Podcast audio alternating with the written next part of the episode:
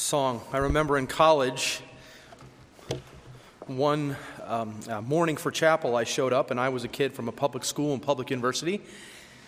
I decided to transfer in to a Bible college in Minnesota.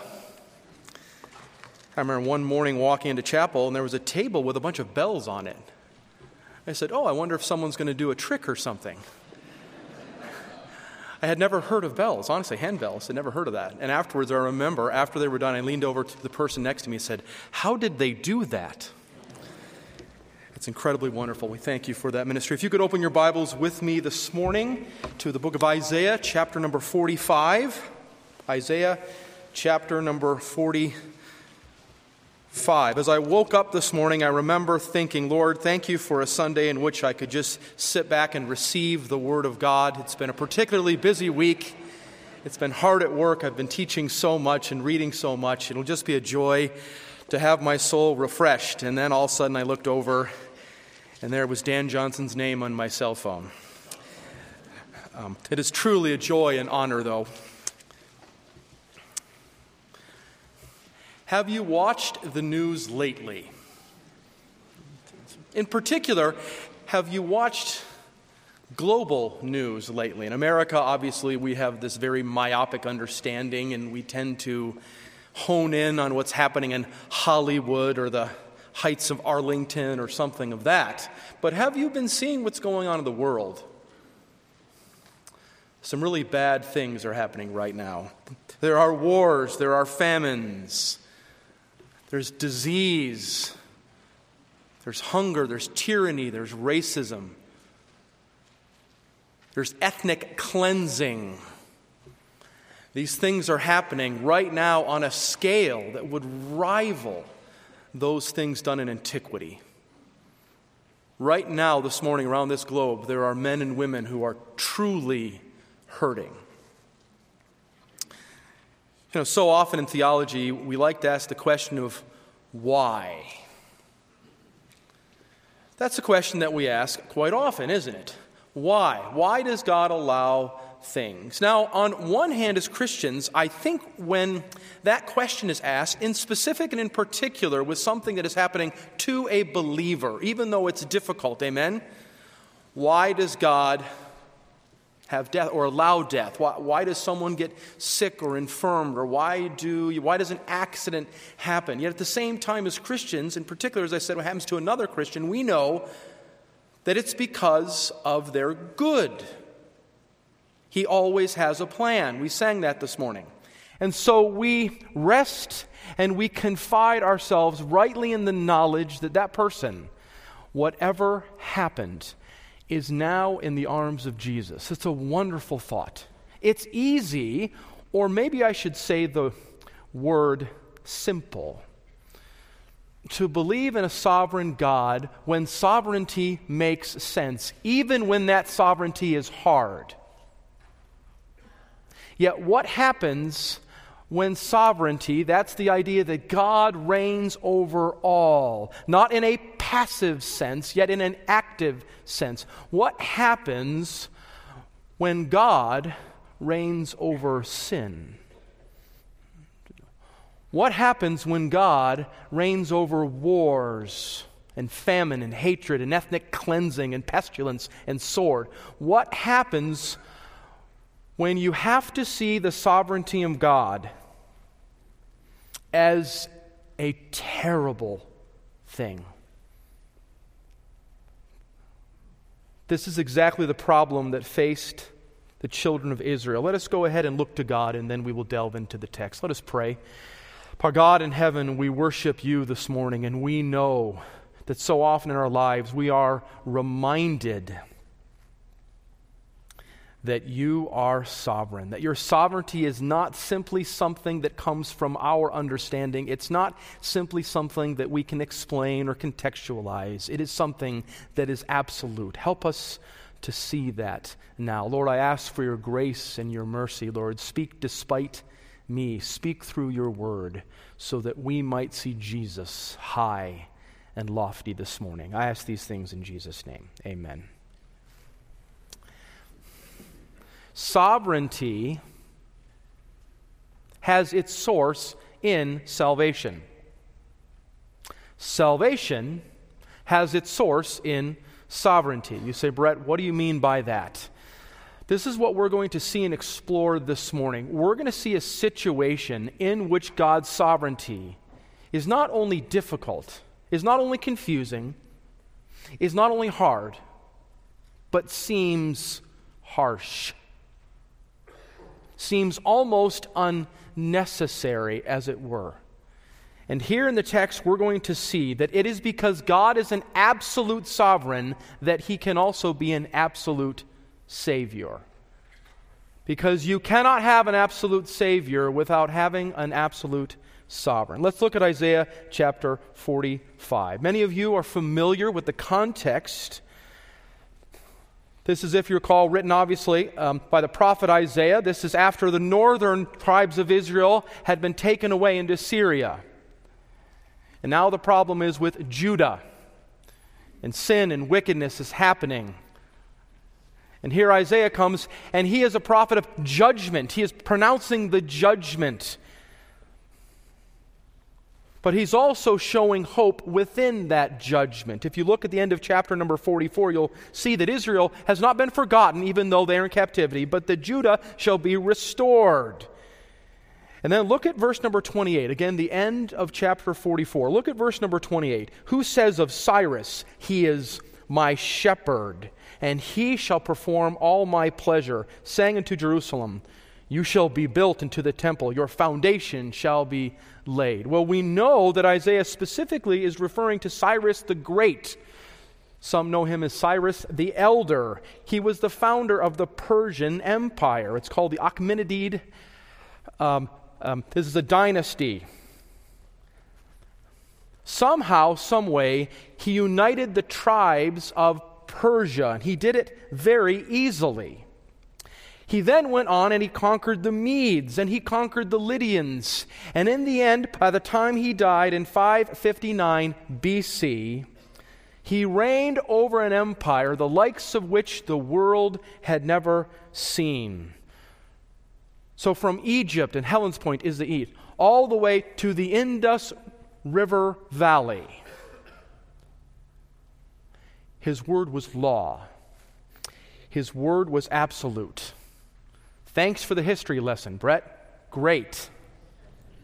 Now look in chapter number 45, in the context here. Remember that God is saying Judah will be restored, but first they will be judged. But what's interesting is that judgment and restoration somehow are seen as the same or similar thing. Look at chapter number 45. Again, this is verses 1 through 7 when reading these. Thus says the Lord unto his anointed, to Cyrus, whose right hand I have held, to subdue nations before him, and to loose the armor of kings, to open before him the double doors, so that the gates shall not be shut. I will go before you and make the crooked places straight.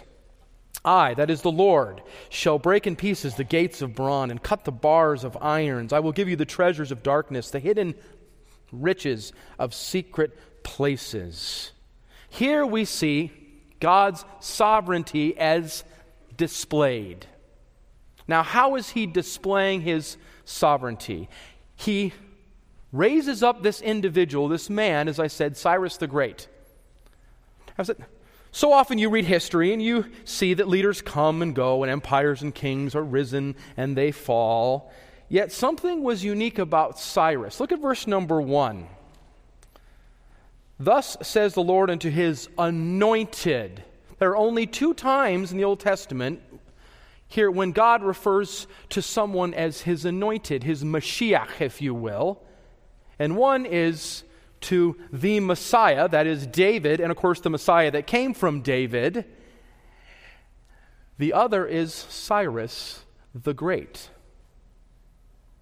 To Cyrus, whose right hand I have held. In the spring in Persia, the gods would come down, and in specific, their pagan god Marduk would show himself from the north.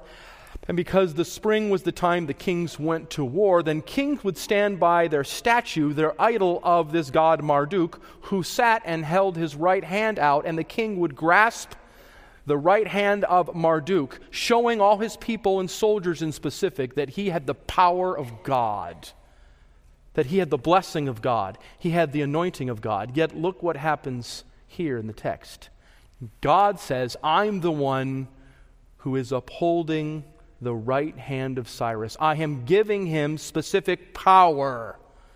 Great, God gives power. So what of it, Brett?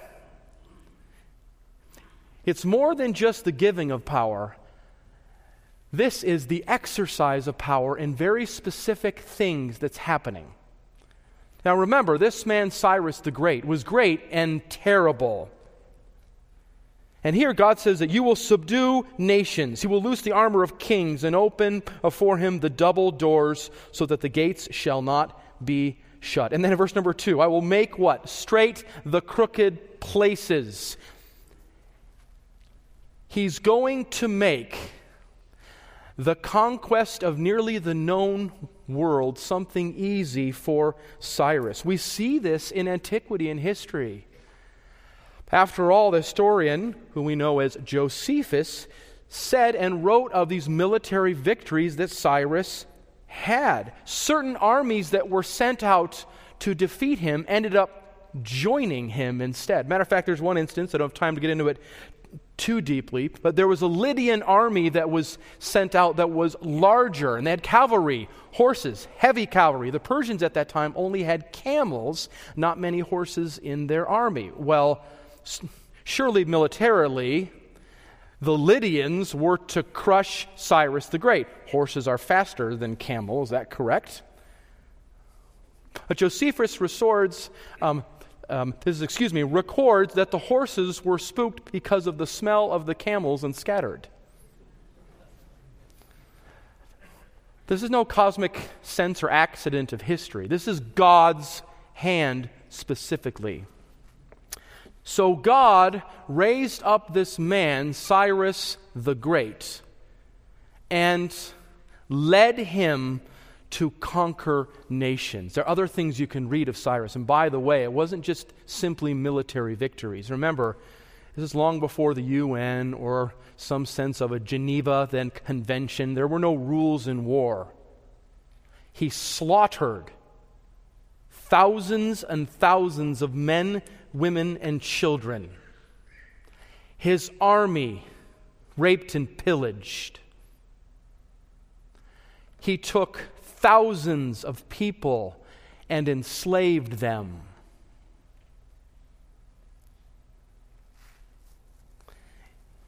Yet it was God who held his right hand. It was God who opened the doors. Look what he says, verse number 3, I will give you the treasures of darkness, the hidden riches of secret places, the riches that is. Why would God do this? Remember what I said with sovereignty. There's one thing to say, God, you are sovereign, when what he does makes sense, or at least we can see the end game. But what happens when God does things? Not passively, but actively. Now, brothers and sisters, we know that God is not the author of sin. Amen? But he does allow it. He does use it. Why? Look what he says here, the end of verse number 3. So that you may know that I, the Lord, who has called you by your name, am the God of Israel. For Jacob, my servant's sake, and Israel, my elect, I have even called you by your name. Again, he gets very specific. This is not just some sense or general, very passive idea that God just has allowed this to happen. He's looking at Cyrus, and by the way, this is years before Cyrus came to power. This is a prophecy. You can't get more specific in prophecy than naming someone. But God said, no, I have called you by name. It's not that simply God is some sort of puppet master in the cosmos. It's not simply that he has the events of humanity and he winds the clock and he lets it happen, and then he reacts. God has called this man who did terrible things, and he's called him by name, and he's given him the power necessary to do those terrible things. Why?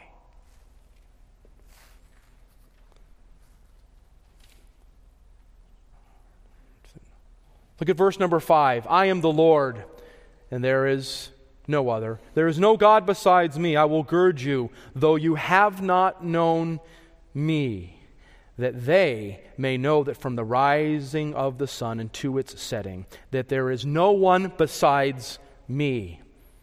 I am the Lord, and there is no other. This is when God will demonstrate his sovereignty through his very nature. This gets hard, so buckle up. Because look at verse number 7. I form the light and create darkness. I make peace and create. And some of your Bibles will have a different maybe translation. This Hebrew word is ra'ah, and it can be translated evil. Sometimes it's even translated as sin. Yet here we think, I think the New King James reads it as what? Then calamity. So if you think of yourself as a Persian of this early age, they practiced a very early form of what we call Zoroastrianism. Zoroastrianism was a fascinating religion because they believe in the duality of the cosmos. You have the god of light, Ormuzd, and the god of darkness, Ahaman. And they are forever in this cosmic battle of yin and yang. Think of Star Wars, the light side and the dark side. It's this dualism that brings balance. Even though they believed in a god of light, they also believe this god of light created the god of darkness to battle and to interact with. Now notice what God says in verses 5 through 6. There are no other gods. This is not a chess game that God is playing against Satan. You understand that? There's no yin or yang in the universe. There's no cosmic balance and force. There is God, who alone is sovereign, who alone rules and reigns over the affairs of mankind. Can you imagine yourself? There you are, your world is falling apart, you know that judgment will come, you hope in God for salvation, your northern friends are already in captivity, and here comes this prophet, and he is speaking doom and gloom and judgments, unlike the false ones of the time who were teaching that everything's okay, that God loves you and has a wonderful plan for your life. And here comes Isaiah, and he teaches this. And he shows you that it is God who chose this wicked man to do terrible things. That is a kind of sovereignty that it's hard to wrap your mind around. Unless there's any doubt, look again at verse number 7. Again, verses 5 and 6 show that God is alone. He's not entering in some sort of a cosmic battle. There's no duality here. It's God and his sovereignty. Sovereignty is more than just some sort of an adjective. It lies at the very nature of God himself. 7, look what it says. I form light and create the darkness. I make peace and create. Let me stop there for a moment. I don't want to get too deep in the weeds. But in Hebrew, the verb there, create, is a special verb that's used only about 50 times in the Old Testament. This is the same verb, it's bara, that's used in Genesis chapter 1, that Moses said in the beginning, God created the heavens and the earth. Same with verse number 27 of Genesis chapter 1. So God created mankind in his own image, and in the image of God, he created them. Male and female, he created them. This verb is always and only used of God as its subject. So this is not simply a verb that you can say, I make something or I invent something. Men and women can invent things. Is that correct? They can make things. They can take the elements and we can manipulate them, even now into the atomic level. But no one can make something ex nihilo. Is that correct? No one can say from nothing, let there be. That is reserved uniquely for God. Amen? It's easy to believe that with creation, but what about what's happening here? He makes peace and creates Ra'ah. He creates the calamity. Now, he is not the author of sin. And when we are tempted, so says James, it is not because God is the one doing it. It is because of our own lusts and sin.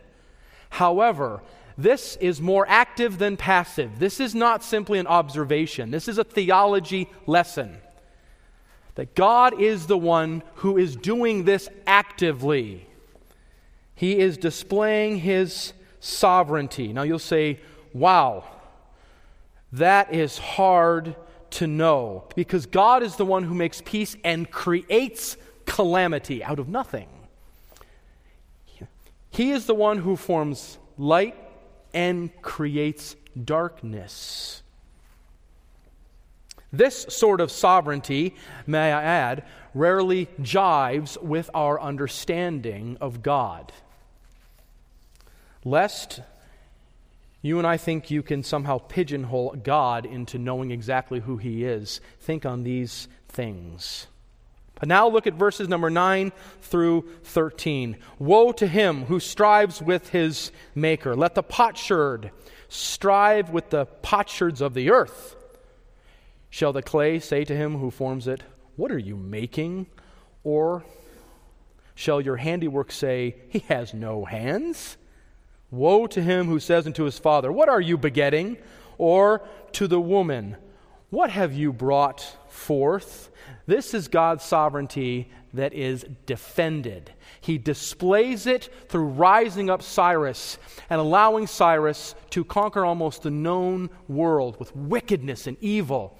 Yet here he's defending his sovereignty. Because what is the question that people naturally ask? Why, God? Why? I remember when I was pastoring, there was a jail where I was pastoring. It was in the same city, and I'd reach out to law enforcement and say, if ever an inmate or someone needs to speak with a pastor, let me know. And so I spent a lot of time in this smaller room. Was called the intake room. This had a solid door, and it had a panic button on the side, and the furniture was plastic. I spent a lot of time ministering to people who had just been arrested, until one day I got the call, and sadly I had to sit in that room with a congregant of mine who was arrested because he had been caught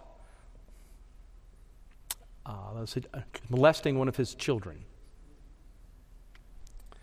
And I remember sitting in that room, and this man in an orange jumpsuit, who I had poured years into. I mean, years. And he's weeping in front of me. I remember saying, "God, what are you doing?" Right? I can get someone who's an inmate who has a life of crime, and I can sit there and say, well, this is the natural consequence, et cetera, et cetera, et cetera. Yep, I can sit and pontificate on theology of hamartiology. That is the sin nature within all of us. But what was God doing there?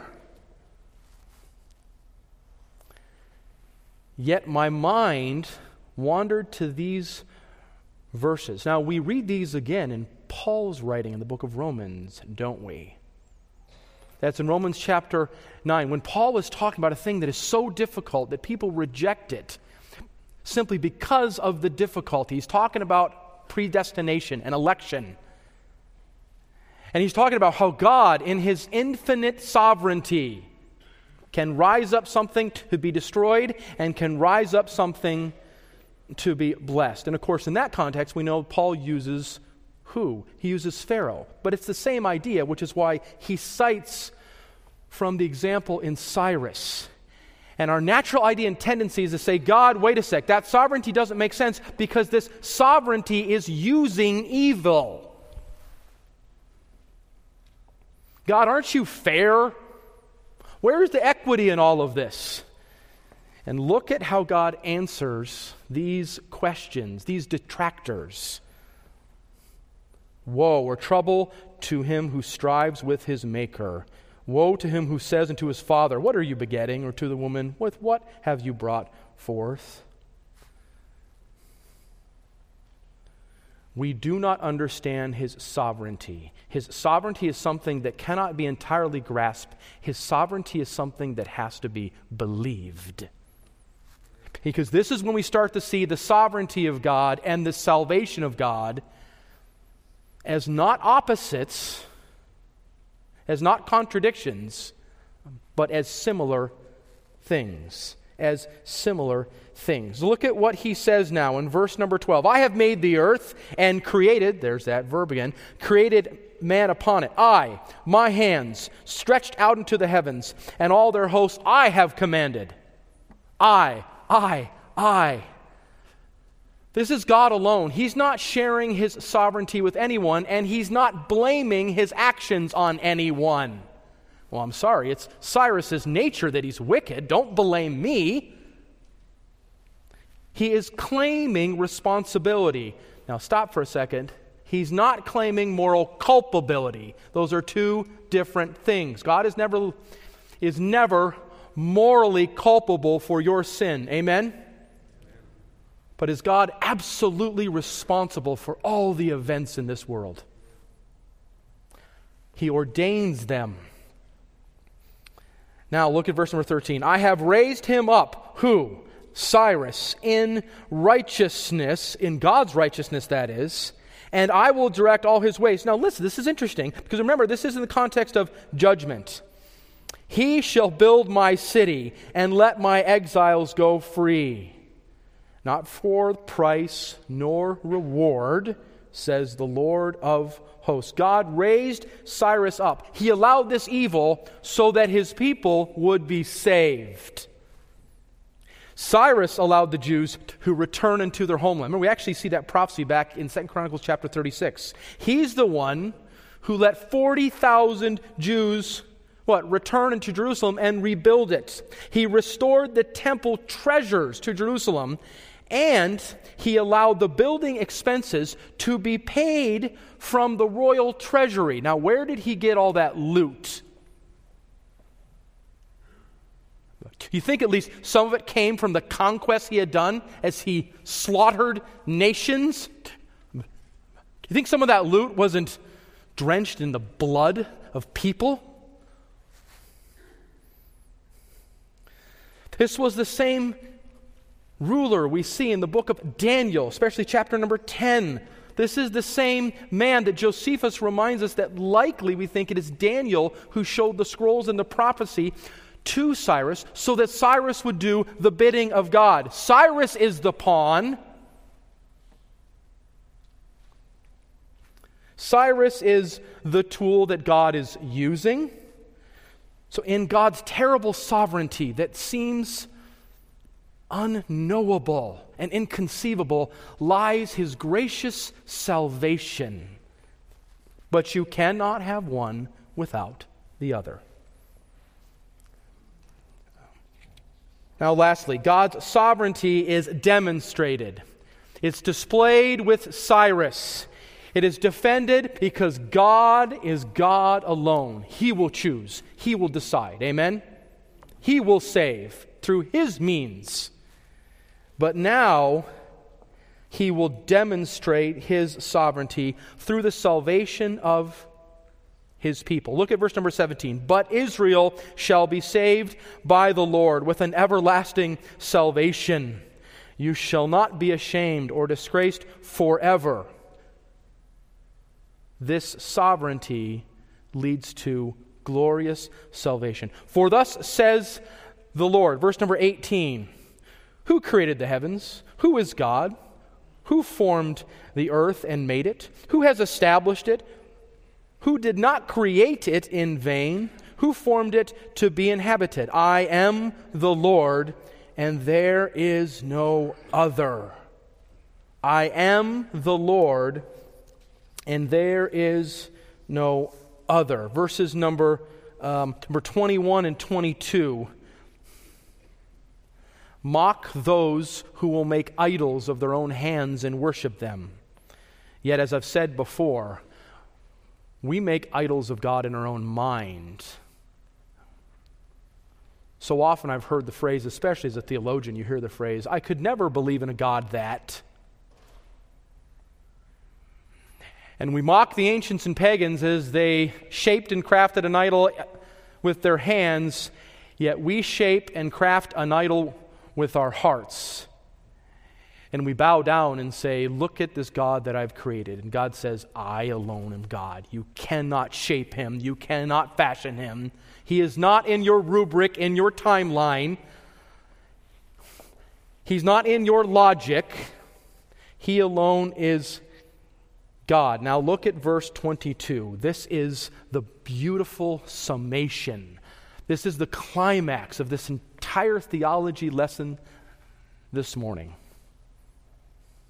Look to me and be saved, all the ends of the earth, for I am God, and there is no other. When Spurgeon was a young lad of only 15 years old, he was on his way to church on Sunday morning, but a February snowstorm made him seek shelter in this little Methodist church, a primitive Methodist church. Well, that Sunday morning in particular, the pastor couldn't make it.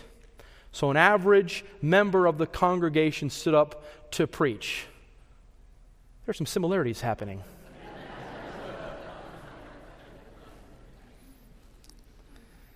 This average man opened his Bible and he read Isaiah 45, verse 22, that says, look unto me.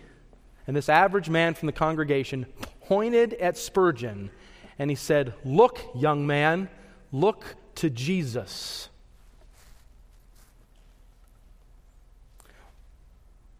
Why are we able to look to him for salvation? Why is he the only one in whom you can trust? Here, in this passage, it is because he's the only one who is absolutely sovereign. He is the only one who rules and reigns on high. So if we do not see God as absolutely sovereign, we cannot see him as an absolute Savior. That is the kind of faith that God requires. It's not illogical faith. It's faith that transcends your understanding. It's faith that recognizes that it is God alone who shapes and controls and allows and even works in and through, not passively, but actively. The question is this morning. Do you put your hope and faith in a God who is absolutely sovereign in everything? Or do you treat God like those who create idols and shape him in your mind, in your heart, and say, this is equitable, this is fair, this makes sense? God declares that he alone is sovereign. God defends his sovereignty, and God will demonstrate his sovereignty by saving his people. So I invite you this morning to throw down your arms of rebellion against your maker, your creator. Smash the idols of your heart and your mind. Bow down in humility to the one who says in verse number 23, I have sworn by myself, the word has gone out of my mouth in righteousness and shall not return, that to me every knee shall bow and every tongue shall take an oath. Look to Jesus. Look now. Bow your heart, your mind, your tongue, and your affections, and know that it is because he is sovereign that he is also a Savior. Let us pray.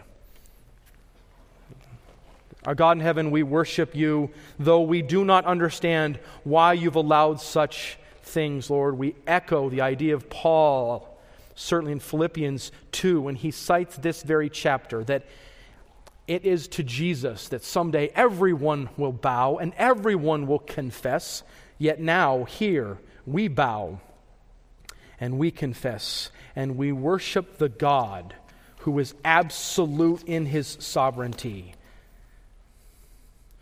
who creates light and darkness, who creates things that are calamitous, who works outside and beyond our minds, yet who alone is our salvation. Lord, we look to you for hope and strength. I ask these things in the name of Jesus, my Savior. And all God's people said, Amen. Thank you.